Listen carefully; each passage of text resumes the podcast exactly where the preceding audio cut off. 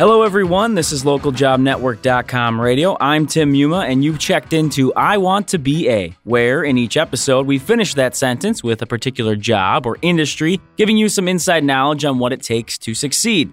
Within science, there are almost limitless opportunities to carve out a career for yourself, and chemistry as well provides some flexibility. Diving into this field a bit is Steve McGuire, who joined the show to give us some details behind nanochemistry as well as chemistry in general. Also, nanochemistry could be a place where you contribute in a variety of fields, maybe electronics, medicine, a lot of different opportunities, as we mentioned. Steve, thanks for coming on the show today. No worries. First of all, I just want to get a little bit of your background, give our listeners idea of where you're coming from. So, if you could fill us in on your professional career. I did a master's in nanochemistry at the University of Ottawa under Tito Scaiano. And then after that, I went on to do some PhD work in a completely unrelated field.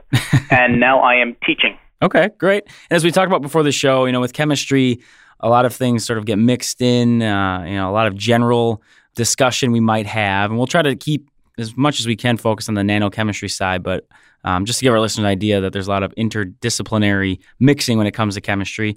I guess the first thought I had though was in terms of nanochemistry. How do you define that in layman's terms for those of us that really don't know what that means exactly? Uh, nanochemistry is basically making materials where the interesting features are less than about 100 nanometers. And a nanometer is one billionth of a meter, so it's really small. All right. Uh, so somewhere, you know, something that people really wouldn't probably be involved with. Uh, do you see this as having a greater purpose in society, or how would you view nanochemistry in the grand scheme of things? Nanochemistry is something that contributes to a lot of different fields. Uh, you mentioned some. There's like uh, new batteries, new fuel storage, solar power. There's cancer treatment, uh, biotech, optics. There's all sorts of uh, ways nanochemistry can be applied. Mm-hmm. What was it then that sparked your interest? I mean, obviously, look to seek out that master's degree. What drew you there? Uh, it's actually a, a, trail of serendipity. okay. When I was when I was doing my undergrad, I knew that I did not want to be an organic chemist because there is so much more to the periodic table than just carbon. Ah. so I, I settled on zeolites, which are I would call them a synthetic rock with really tiny holes in it. Okay. And you can do all sorts of neat things with zeolites. You can do catalysis. Uh, you can stop your reaction from boiling over. They're not quite nano, like the, the the holes are the size of a molecule, so you can make long, skinny molecules, but not squat fat ones, if that's what you want to do. so I applied to grad school. I was accepted at University of Ottawa, but I hadn't picked a supervising professor yet. And then one day, a friend and I were watching TV, flipping channels, and we see something, a picture of a chemistry lab.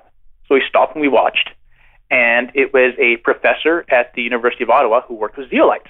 So I thought, well, this is perfect. Um, this is the sort of thing that only happens on TV. So I emailed the guy. I said, hey, I've just been accepted. Can I work in your uh, lab? I want to work with zeolites. He emailed back and said, yeah, sure, whatever. so, so I turned up in Ottawa, bright-eyed, bushy-tailed, and said, right, where are the zeolites? I'm ready. he said, um, we've done everything we want to with zeolites. Here, have some nanoparticles. Ah. So he he'd seen something in the literature and he got an idea. So and I just turned up right at the exact right time to start with that idea. So mm. I did really all of the pioneering work in that group on nanoparticles.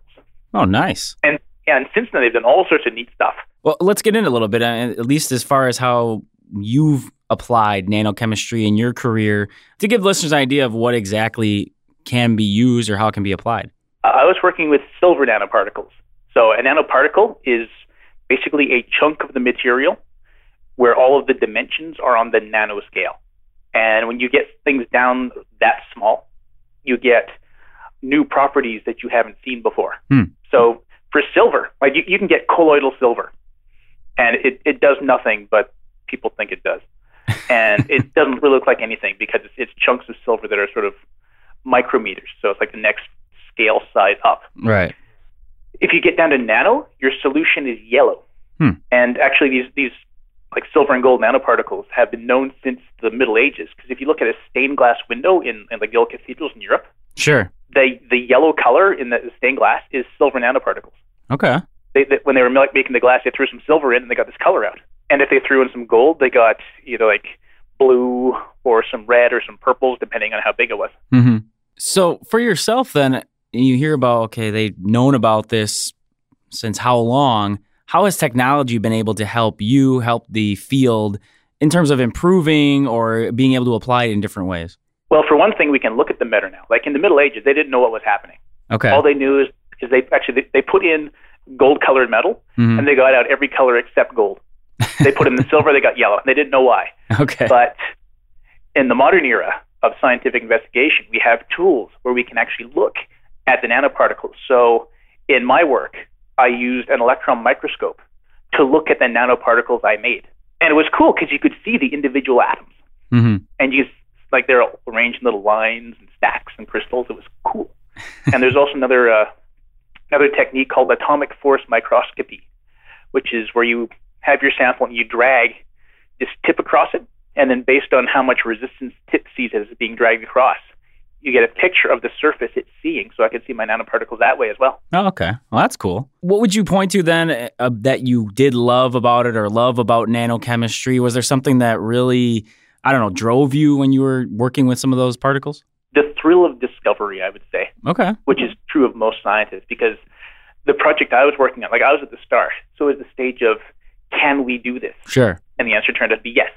So, and then other people took up that and ran with it and did other stuff. But when I was there, well, research is inherently a frustrating endeavor. So when something goes right, you really get excited. So I remember running down the hall to my boss's office with a little vial of yellow stuff going, it worked, it worked, it worked, which is probably not a good idea. Kids don't take samples out of the lab. Ah, good good advice right there. it was all sealed up and it wasn't explosive or anything, but I probably could have just called them and asked them to come look. But when, you've suffered for so long and you've finally got progress and success and results, you just want to share it with everybody who's been waiting for it. Makes perfect sense to me. And of course, you were simply excited. What, what are you going to do about it? You're just going to let it flow. On the flip side of things, where is there something that really you don't like, you wish you could change? Maybe it's not nanochemistry specifically, maybe it's chemistry in the general sense. Is there something you would point to that, eh, I wish maybe that was a little different?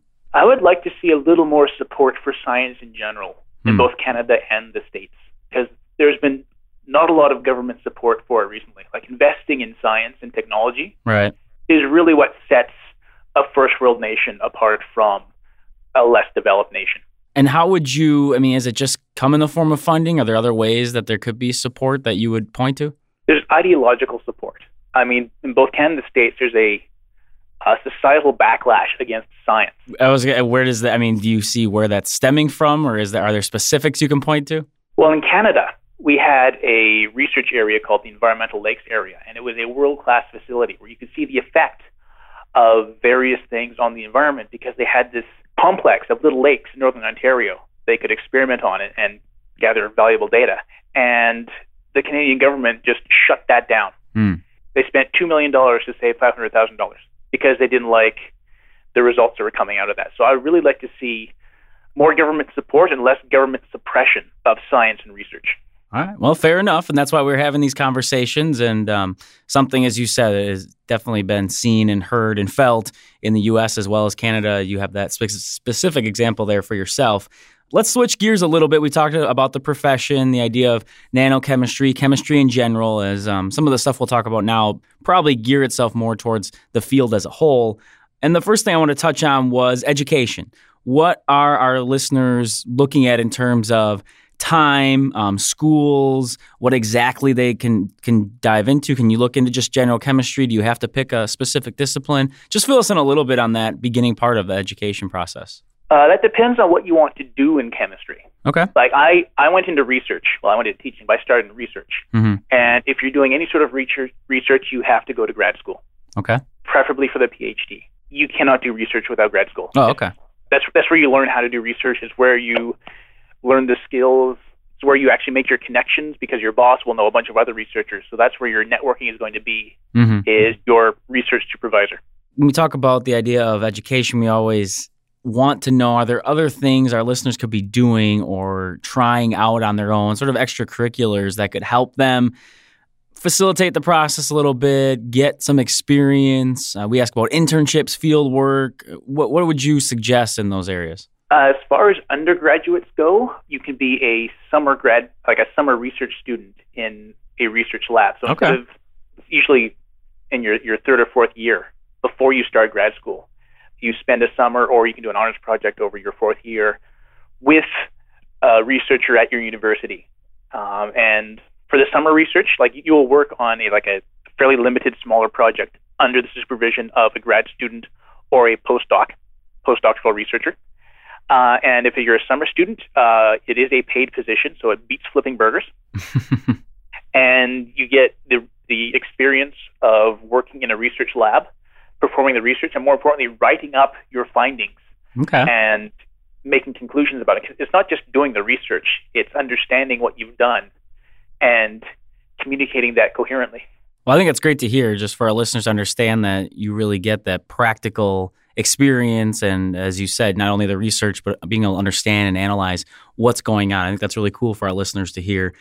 How about the process of applying for jobs? And as you touched on, I mentioned off the top, there are almost limitless opportunities in different areas you can go into. But are there any areas that you would suggest job seekers maybe would have the best opportunities or some tips on sort of carving out that niche to start their career?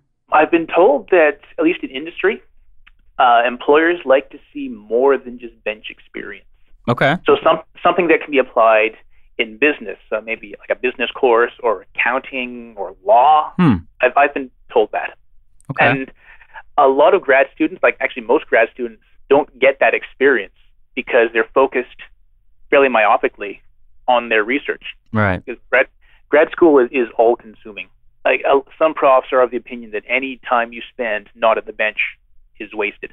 So where is this disconnect then if we're talking about employers believing and wanting one thing versus the professors or the schools themselves saying you really need to put all of your eggs in one basket?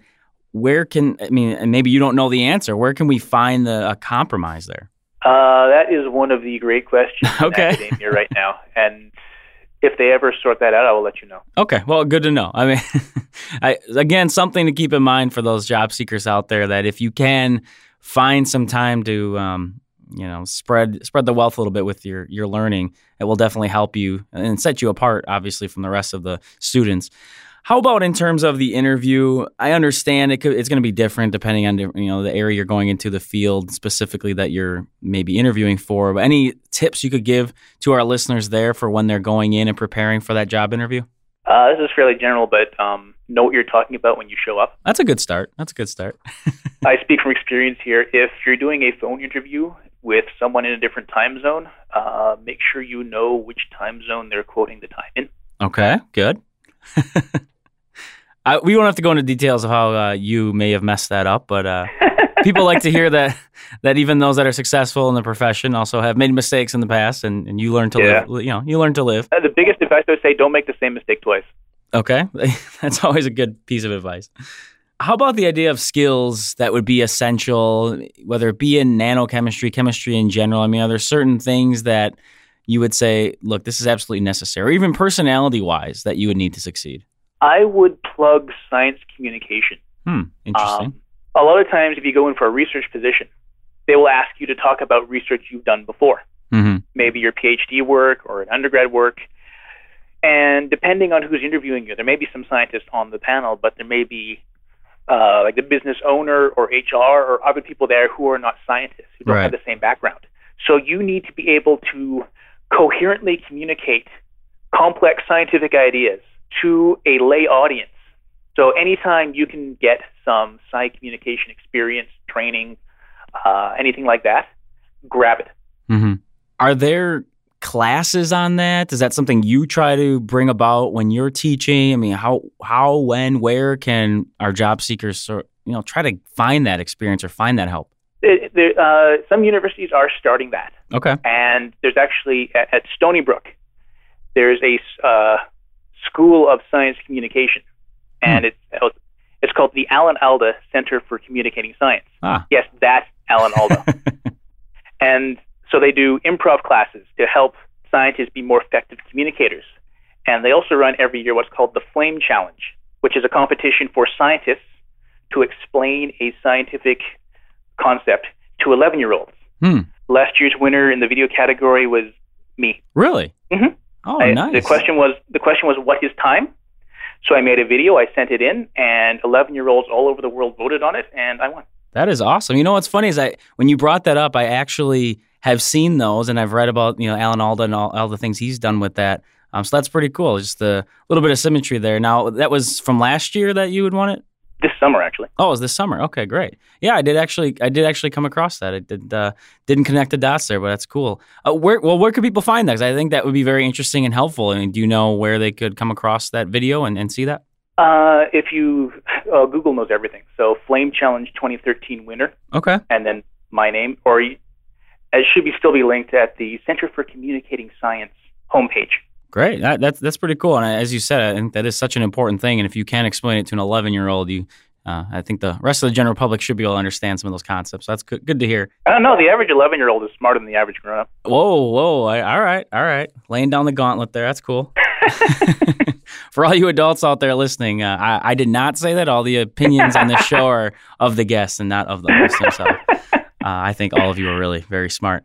Uh, moving on with that, this is one of those questions that some people are uncomfortable with, um, but we have to ask because, again, when you're talking about the schooling or the work that's involved, or um, you know, our job seekers want to know, is it going to be worth it for me in terms of compensation? And again, I understand it's going to depend upon a lot of outside uh, factors, but can you give us a ballpark as far as what you could be making in this industry, what it looks like to start, how you can move up, any sort of information you can give us?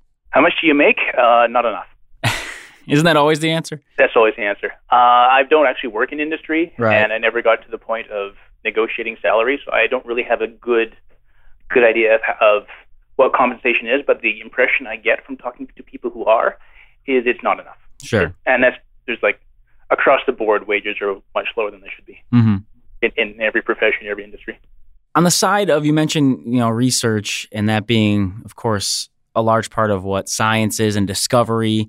How do you define success? And I know I didn't necessarily prep you for this question, but some people think, well, you can research, research, research, and nothing ever really comes of it. It doesn't mean you're not doing good work. It doesn't mean you're you're failing in any way. But I mean, in your mind is success only when you make some sort of new discovery or you you carve out some path for yourself How, what does that look like if you're talking about research well for myself my success was defined by others expectations okay as a grad student you're expected to produce a thesis and success is measured by how many publishable results you get hmm. so you have to generate results positive results like like in some fields negative results are publishable because because you said we checked all this it didn't work.